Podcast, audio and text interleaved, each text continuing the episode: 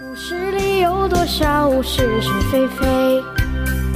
故事里有多少非非是是？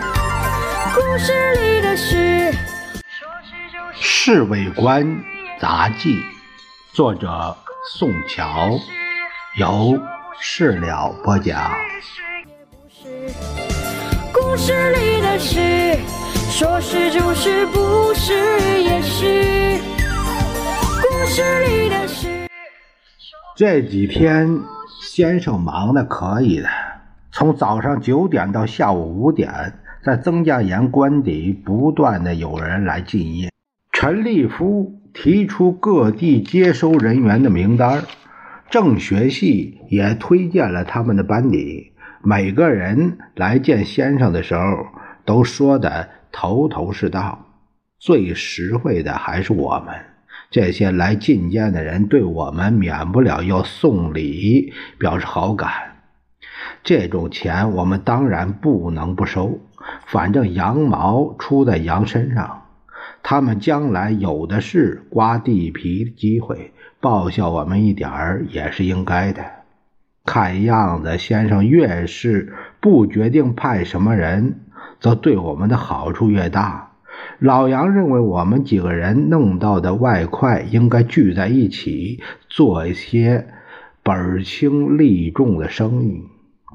他今天又正式提出这个主意，问我们赞成不赞成。我们这些人对钱财向来是左手来右手去，根本没有做生意的门路。要想赚钱，恐怕不容易。我说。小张、老李都赞成我的说法，只怕不动脑筋要发财还不容易。哈哈哈！老杨哈哈大笑，他这一说，我们都为之动心。小张性子急，就逼着老杨马上说出怎么个做法。原来，老杨和空运大队的好几个飞机师都有很好的交情。只要把钱交给他们到华北、上海、南京等地收买黄金，拿回来重庆，起码可以对本对利。飞机来往又快，几个来回，我们几个人就可以麦克麦克了。可是钱交给这些飞机师是不是妥当啊？他们整天花天酒地的，会不会？哎。撒浪物啊！老李问，老杨拍拍胸脯，他们就是吃了雄心豹胆，也不敢寻我们开心。只要飞机不出事儿，我们的生意万无一失。问题是你们敢不敢冒这个万分之一的危险？哈，算我一个！小张高兴的嚷起来。即使你们两个不参加，我也向老杨跟进。我用起打沙蟹的术语，在这种情形下，老李也有参加的勇气了。要做就得快，我明天一早去白市一机场找他们。呃，今天晚上大家把钱预备好交给我。对了，我们每个人拿出多少钱来？每个人拿出一千美金好了。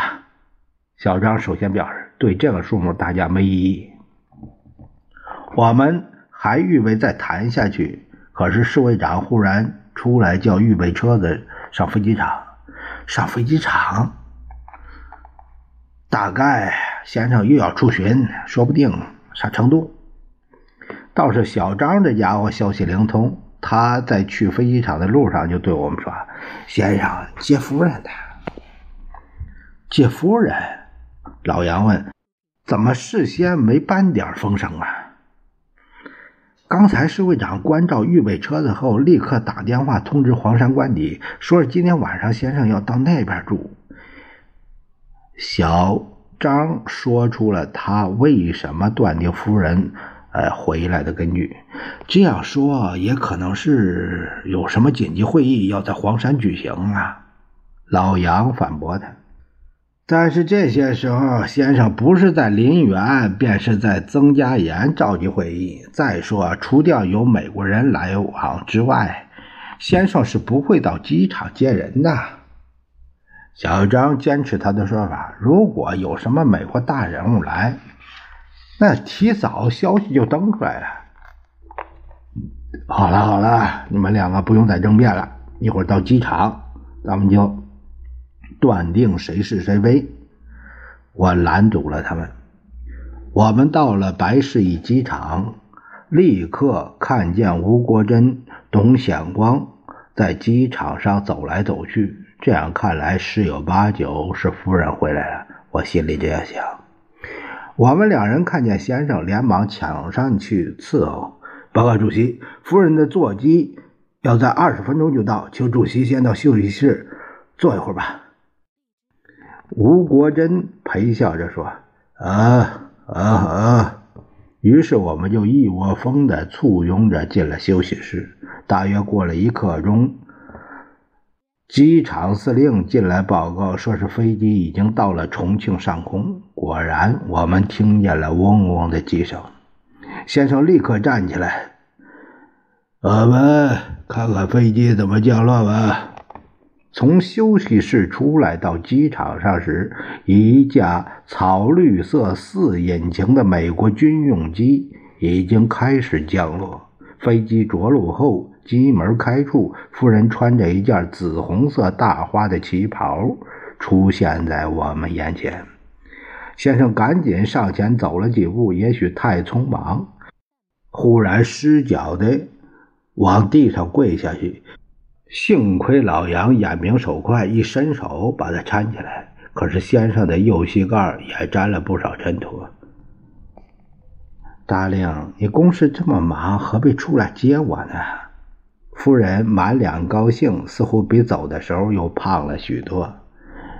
阿令，一切都好了。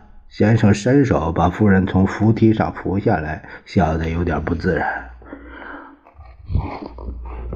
吴国珍、董显光两人也上前问候：“辛苦辛苦。”夫人向他们客气了两句。林园那位怎么办？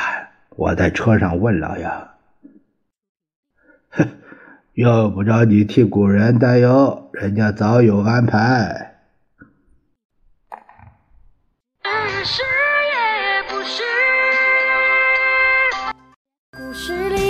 少是是非非？